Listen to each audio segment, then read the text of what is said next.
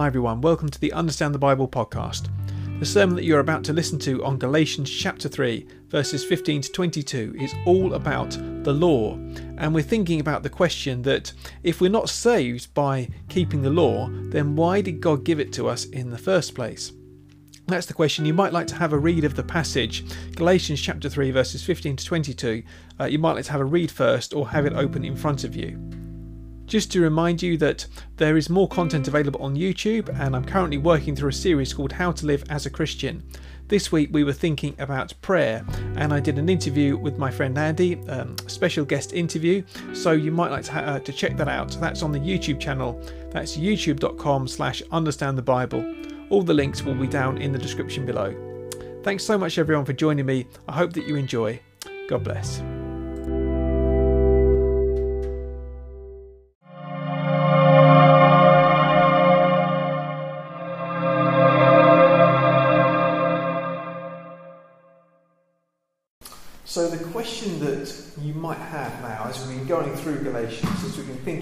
We've been thinking about grace, we've been thinking about the law, is if we're not saved by keeping the law, then what is the point of the law?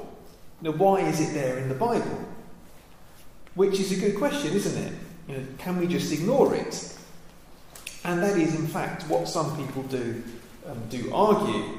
Um, I remember mentioning a little while ago now, but about um, Steve Chalke. You may have heard of him, um, but sadly he, he has sort of gone a little bit off the rails, or quite a lot really. And he, he's talking about how he is, um, you know, you can basically ignore a large part of the Old Testament and, and of the law. And that's how some people deal with the law. Now, we don't like it, so we're just going to cross it out. Is that, is that how we deal with is that how we deal with it? Well, Paul, in this passage here, he explains why the law is in the Bible, sort of fitting in with his, his argument. Why was the law given? That's what Paul is talking about in this, in this passage. But he starts out with, what, as he puts it, an example from everyday life. He talks about a human covenant. So he says, just as no one can set aside or add to a human covenant that has been duly established, so it is in this case. Now, a covenant is um, a bit different to a contract. So, in these days, in the 21st century Western world, we tend to use contracts. Um, and a contract is a kind of a, an agreement that you come to with someone else, which you, you keep while it's mutually convenient. But a covenant is a bit different. A covenant is a promise. Uh, a covenant is more like you think about the vows that you make uh, when, when someone gets married. Marriage vows are a covenant. Uh, so you can't change those marriage vows, can you? You can't say to your husband or wife, Well, I promise to love you, you know, for better, for worse, for richer, for poorer, but actually, you know, I'm going to change that now because, you know, whatever reason. Um, you can't sort of back out of it. Um, and that's, that's a covenant. And that's the argument that Paul is making. He's saying that God made a promise and he can't simply just change it or back out of it. And this promise was given uh, in verse 16, he says, to Abraham and to his seed. And he makes this point that he said it doesn't take, say to seeds, plural, he just says to seed, to the, the, the one, the singular. And he says that refers to Christ. So God made a promise to Abraham way, way back in um, Genesis chapter 12. So the, the birth of the Israelites was in that promise to Abraham.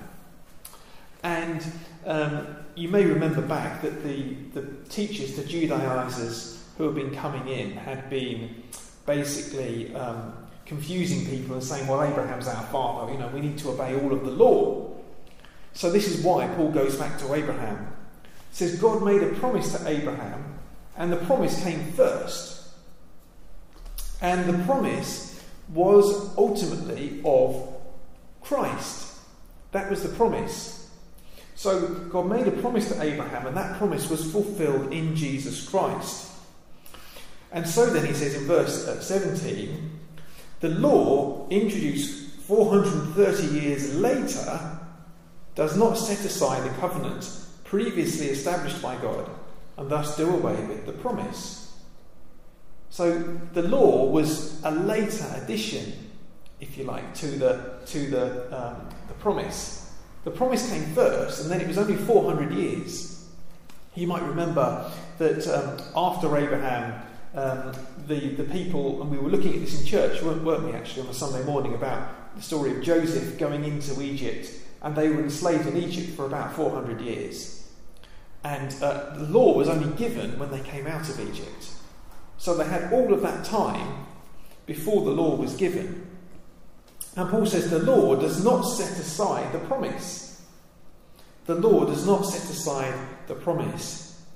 Uh, he says if the inheritance depends on the law, then it no longer depends on the promise. But God, in His grace, gave it to Abraham through a promise. So the, the inheritance, which I think Paul just means the, the fulfillment of those promises, um, depends on the, on the promise, not on the law, because the promise came first. That was what God gave to Abraham first. So, do you remember last week we had this, this um, te- uh, tension? This, it was either the uh, grace or the law. And we're seeing the same thing in this, in this passage here, again, aren't we? It's the, the promise on the one hand or the law on the other. And Paul is saying, actually, it's the promise that it comes through, that the fulfillment comes through, not through the law. So you might be thinking that as Paul anticipates here, verse 19, why then was the law given at all? Now, that's a good question, isn't it? That's probably the, the question that you would think as you were reading this. Why bother with the law if, if it's dependent on the promise? What's the point? So Paul said it was added because of transgressions until the seed whom the promise, to whom the promise referred had come. So it was only a temporary measure because of because he says because of transgressions, because of sins. Because people were doing the wrong thing, the law had to be given, but it was only a temporary thing. Recently, I had to get my um, my driving license photo card renewed and I had to drive over to Frinton because Frinton is the closest post office which has that facility. Um, so I had to drive over there, and um, they had to have a machine. I had to get my photo taken, and um, uh, after I'd done it all, I had to give give him my, my old license, and that had to be sent off. And um, and I didn't have a, a driving license at that point. So she gave me the receipt and said, "Keep that." As your temporary driving license until the new one arrives. So my driving license was in the post, it was, it was being processed, it came a few days later. But until that point, I had, um, I had a temporary certificate or you know, the receipt. And that's a little bit like how it was with, with the law, that until Jesus came, the people were given the law as a sort of temporary uh, measure because of transgressions. We'll think more about that in a second. Um, I'm going to skip over these next couple of verses because um, I think it it's um, a little bit complicated. It's apparently one of these verses in Paul, all of Paul's letters, which is very, very difficult to to uh, understand exactly what he means. I think it means that the the um, law was given through um, a mediator. That's Moses, I think. And um, the mediator implies more than one party, but God is one. And I think all that Paul is saying is that you know, it just depends on God and his promises. It's not like a contract where you've got two parties involved and that it depends on both parties. I think he's just saying, no, it's only about God and his promises. That's who it depends on. So um, this next question then, again, it's another, it's another good question. Is the law therefore opposed to the promises of God? Well, that's a yeah. That's that's the question that we wanted to get to, isn't it? God's given the promises, but the law was given as a temporary measure. So how does the law relate to the promise? Is it opposed to the promises of God? And Paul says, absolutely not. If a law had been given uh, that could impart life, then righteousness would certainly have come by the law. So, do you remember last week we saw how Paul said, No one will be made righteous through the works of the law. No one will be made righteous through obeying the commandments. That's what Paul says. And he says if that could have happened, then it would have done. If the law could have done that, then it would have happened. So, why was the law given? What was the point of it? And that's what he says here. Scripture has locked up everything under the control of sin. So that's what he says the law is about. It's a prison. It's a prison. You see, the law accuses us, and the law shows us our sin. The law shows us where we are sinners. But what it can't do is give us the power to live rightly. That's the problem with the law. I say the problem, but that, that was the point of it. It was meant to show us where we were going wrong. It wasn't meant to give us the power to live in the way that God wanted us to. It was a sort of a, a light to shine on us, but not actually, uh, not actually to give us the power to live in God's ways. Why was that? It was so that what was promised, being given through faith in Jesus Christ, might be given to those who believe. So that uh, the law was designed to lead us to God's promise to Jesus. That was the point of it. So the law helps us to see our own sinfulness. The law helps us to see where we're going wrong so we might come to Jesus. If we didn't have the law, we might not know. And that's an argument that Paul makes elsewhere, and we won't go into all of that too much now. But the law was given to show us our sinfulness. That was the point of it. It wasn't so that we could be righteous by obeying it. Do you see that the difference between, between those two things?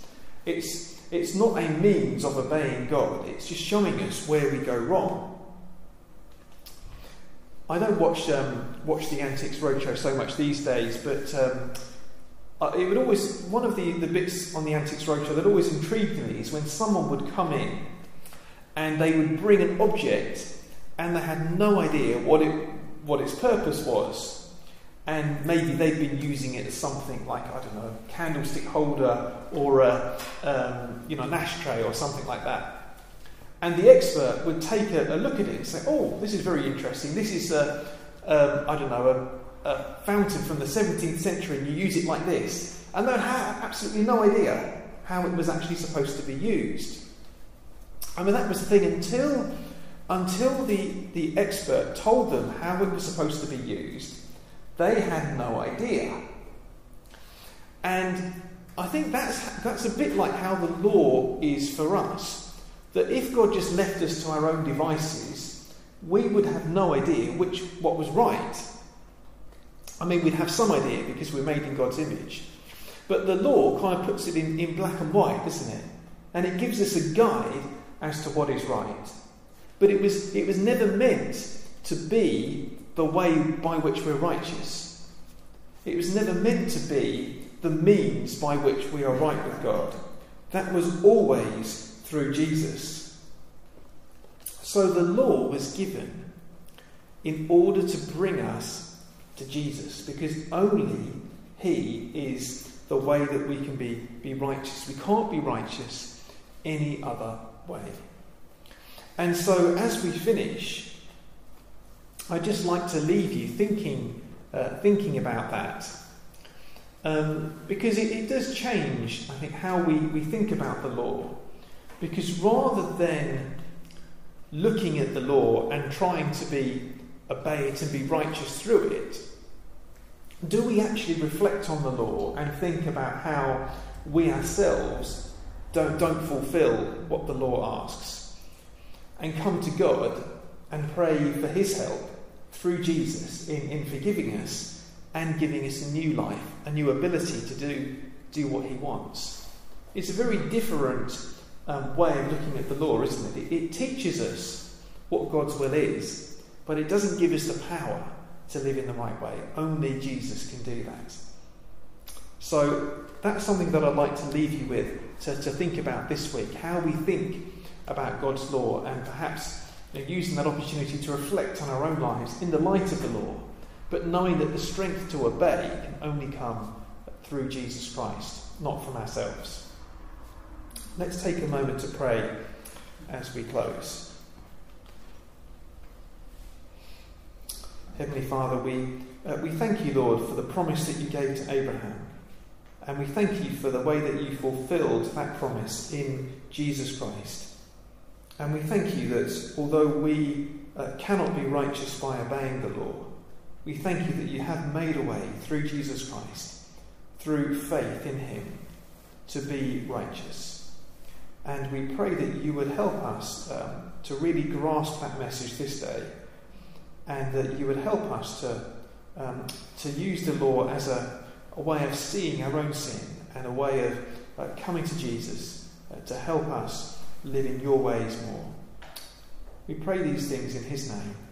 Amen.